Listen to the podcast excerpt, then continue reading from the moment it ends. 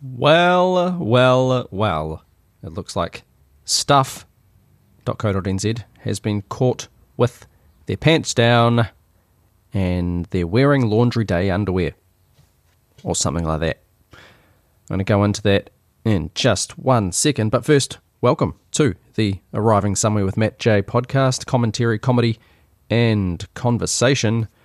Please remember to like, share and subscribe and comment. And, yeah, any other good thing you can think of, that'd be fantastic. Okay, so what's the story coming out of New Zealand today? Well, actually, yesterday, but I missed it. Uh, thanks to Family First, where are we? There we are. Thanks to Family First New Zealand reporting this. I saw it because, well, Stuff don't really want to make it too big of a deal.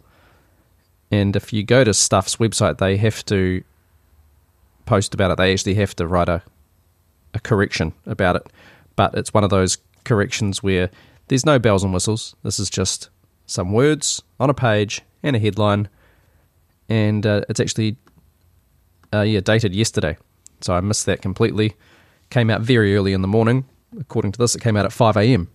in the morning. I didn't see it in any of the major papers, so when, where was this on the Dominion Post, which is what Stuff owns and runs, the Dominion, but the physical version of Stuff, basically. Don't know where that would have been, maybe on the back of page twenty-three in a small corner. Who knows? I don't know. I didn't see it. Just taking a guess. But um, so the Media Council has upheld a complaint against Stuff from Bethlehem College. Now, you may have re- remembered the story from months ago. I covered a bit of it, but Stuff were kind of on a bit of a, a warpath against Bethlehem College, if I can use that turn of phrase. And Family First says, Uh, Stuff have been busted for bias in their Bethlehem College coverage. Uh, you will see the coverage and the image that the claim was that these terrible things broke out. In other words, they happened. But Bethlehem College pushed back. They complained. So the headline uh, was Death Threats, Violence and Sexual Shaming, Allegations of Abuse at Christian School.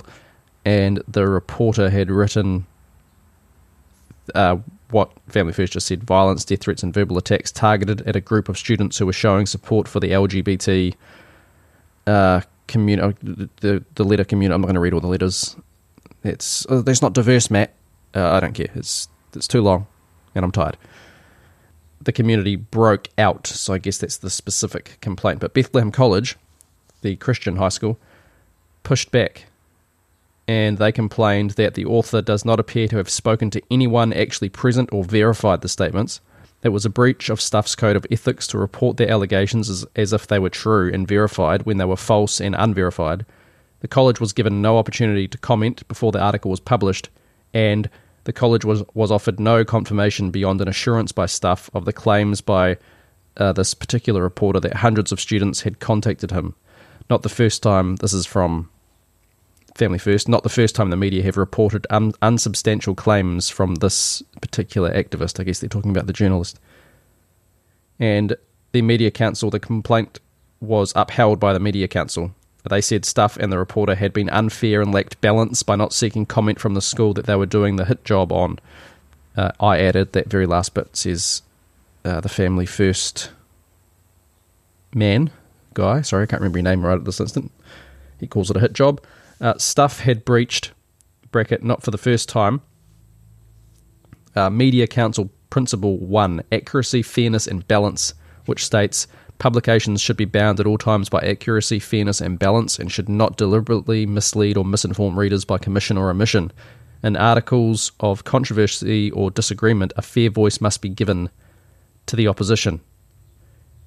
Well done, yet again, Bethlehem College. It's time we all started pushing back on media bias. Yeah, great stuff, Bethlehem College, because this was, there was uh, quite a few articles attacking them um, back, when was it? It was a couple of months ago, but I did a few episodes on that as well, and as I mentioned, our Stuff have had to release this little blurb on their website and also, I guess, in their paper, the Dominion Post.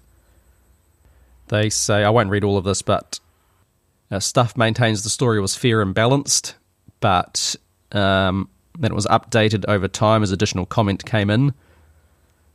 The Media Council agreed the comments in the story were clearly attributed and accepts Stuff's statement that these claims were verified by the reporter. However, the Council considers Stuff ought to have given the college an opportunity to comment before the first version of the story was published. The story raised spe- specific, specific and potentially shocking claims about the behaviour of one group of students at the college towards another group at the school, and the college had an appropriate ex- expectation of being asked for comment on the story's allegation in advance of publication. To do so was unfair. The later amendments following a public release by the school did not diffuse this. The complaints were upheld under Principle one. So there you go, Stuff being called out, but of course sort of been dampened down. This is one of those things where a story comes out about somebody and the, the damage is done just by the headline alone.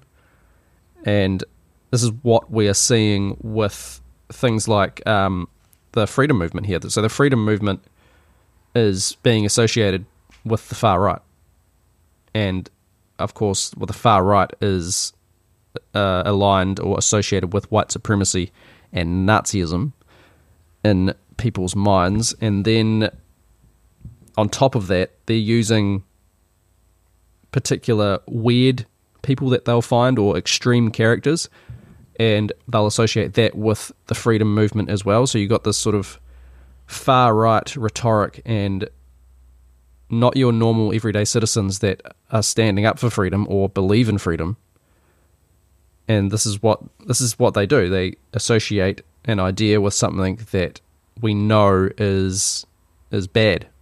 And, well, I'll just play this. This um, thanks to uh, Cosima, who posted this. This is G. Edward Griffin, who you might know as the author of The Creature from Jekyll Island, and uh, who Wikipedia calls a conspiracy theorist, so he's probably a good man. uh, G. Edward Griff- G. Edward Griffin is an American author, filmmaker, and conspiracy theorist. His writings promote a number of right-wing views and conspiracy theories regarding various of his political, defence and healthcare interests. So there you go. I believe he's also the one that interviewed uh, Yuri Bes- Besmanov, the former K G B spy who defected and warned about the communist tactics and how the communists were taking over. So anyway, listen to this from Edward Griffin. This is from the video, uh, The Communist Takeover, uh, nineteen sixty-nine lecture. nineteen forty-three, the following directive was issued from party headquarters to all communists in the United States.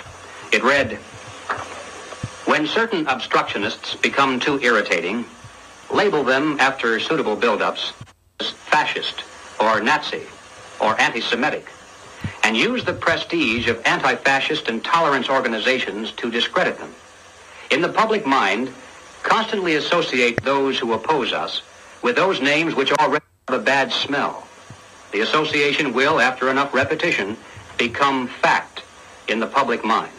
So there you go, and this is what we are we are seeing everywhere, and that's why there was a, a kind of an explosion of the, using the term online, of calling people Nazis and far right and white supremacists, and they did the same thing to obviously Trump and people that supported him. And as um, Griffin says there, that is a tactic of the communists. Now, speaking of communists, over to the to the W E F, because I wanted to quickly report on this story. The the Finland, the Finnish Prime Minister, she's obviously been in the news recently, and I didn't really care about it, dancing and doing whatever she's been doing in clubs, and I don't know. I don't know what's going on in Finland. But what really peaked or piked, what do you reckon, peaked? What really piked my interest? We'll go with piked. What really piqued my interest, it doesn't sound right, but anyway, was a, an image that came out, a photo of the Finnish Prime Minister with Klaus Schwab in the W E F. And so I went to the World Economic Forum website and looked her up. And of course, yeah, there she is. Finland, also part of the club. Incredible. And it says on the World Economic Forum website, Sanna Marin, or Marin, Prime Minister of Finland, Office of the Prime Minister of Finland. The first in her family to attend university, Sanna Marin became the youngest Prime Minister in Finnish history. Well, it sounds very Jacinda Ardern-like. Um, and the world's youngest female state leader. So she must have beaten Ardern's record. I'm, I'm not sure on that, but anyway. She has encouraged new approaches to the future of work, social services, and gender equity in her country and the world. So it seems like the W F has also infiltrated, using Klaus's words, infiltrated Finland.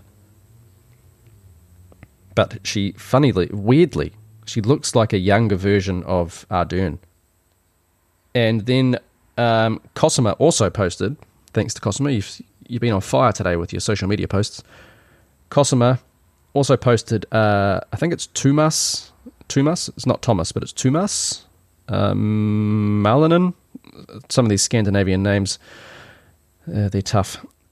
He is a forecaster, associate professor of economics, entrepreneur and columnist, and he reports on things or writes on things or has opinions on things regarding the world economy, China, Euro, central banks, uh, economic crisis, and sometimes politics. But he's, you know, he's got about forty, just over forty thousand followers, and not a nobody. Anyway, he put an update from Finland. Electricity suppliers are increasing their prices ten to twelve fold for now. Small businesses are already collapsing, and households and larger corporations are likely to follow in the coming months. Are you absolutely sure that we are winning? Quote unquote, winning. And, well, Tumas, I think probably the W E F uh, maybe has a solution for that. I mean, just, just go green, mate. You'll be fine. Put a few solar panels up. And just all these small businesses should invest in solar panels and they'll be fine. Don't worry about it. You'll be good. But in all seriousness, that is pretty scary for Finland. And then, again, Cosima, thank you. She posted um, from... She posted out of Leicester, which I also posted on Instagram. This lady says, my mum owns a small cafe in Leicester. Her electricity bill has just jumped from t- uh, from ten thousand pounds, which is about twelve thousand U S a year, to fifty-five thousand or sixty-four thousand U S dollars a year. She is working out her options, but more than likely she will be forced to close. Now, of course, I haven't verified that story or source, but um, I am seeing other posts about similar things, and uh, as we know, there is an energy crisis, not a climate crisis, an energy crisis in places like Germany, which, for the most part, was their own doing and now has been taken advantage of by various countries, nations, and organisations. Well, nations is the same thing as a country. You know what I mean. And lastly, for today, I just wanted to cover something that's happening in New Zealand. So there was, a, it came out yesterday that the government were planning on a tax grab from New Zealanders' KiwiSaver funds using um, G S T, basically goods and services tax, which... The KiwiSaver is basically what we sign up to when we work, and our employer matches our percent, or you, you know, come up with an agreement with your employer, and it goes into a fund that you can either manage yourself through various. It gets a little bit complicated, or you can just have it automatically done by a provider, and you can set if you want to be aggressive with your approach or or not. There's various scales, you know, you can whatever. It's just money for your retirement that you invest into things like the stock market and bonds and maybe property and things like that. Anyway, the government was going after that, and it, the story broke yesterday that they were going to go after more um, tax from us. And after borrowing and printing billions and billions of dollars, and with our inflation number through the roof, the government, and the socialist government, let's be fair, Ardern, from a socialist background, again, I have to be a little bit careful with my language. In my opinion, the socialist government has run out of other people's money. So this is what, so I'm, I'm wondering now what they're going to do, because now today's headline is government abandons KiwiSaver G S T service fees tax grab. Uh, Revenue Minister David Parker says the reversal came after the policy caused concern for Kiwis.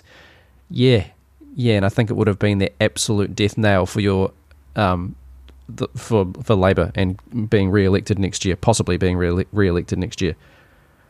So apparently that's on the scrap heap, but I'm wondering what they've got planned now, because they're doing these sorts of things in underhanded ways and trying to trying to push it in a... They, they need more money, let's be fair. They need more money, and they have to raise it somehow. So I just wonder what comes next. It's something to keep an eye on. Now, speaking of socialism, I want to end it with this from G. Edward Griffin, because I think there's still a lot of confusion about socialism and what it is, and it's still associated with kindness and fairness and equity, especially in New Zealand. It's crazy because that is considered the kind side, and the alt-right, far-right, neo-Nazis, white supremacists are the evil, the bad side, which is now being associated with freedom.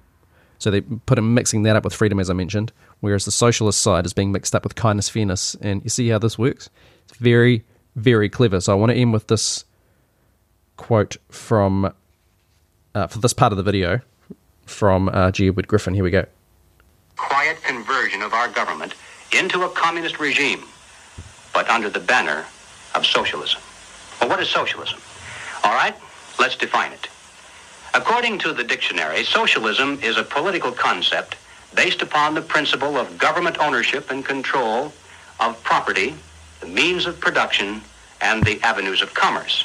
Under socialism, those who run the government, and the communists are confident that in America they eventually will be the ones who do so, those who run the government will know who is to get something and who has to wait, and that represents control over human beings.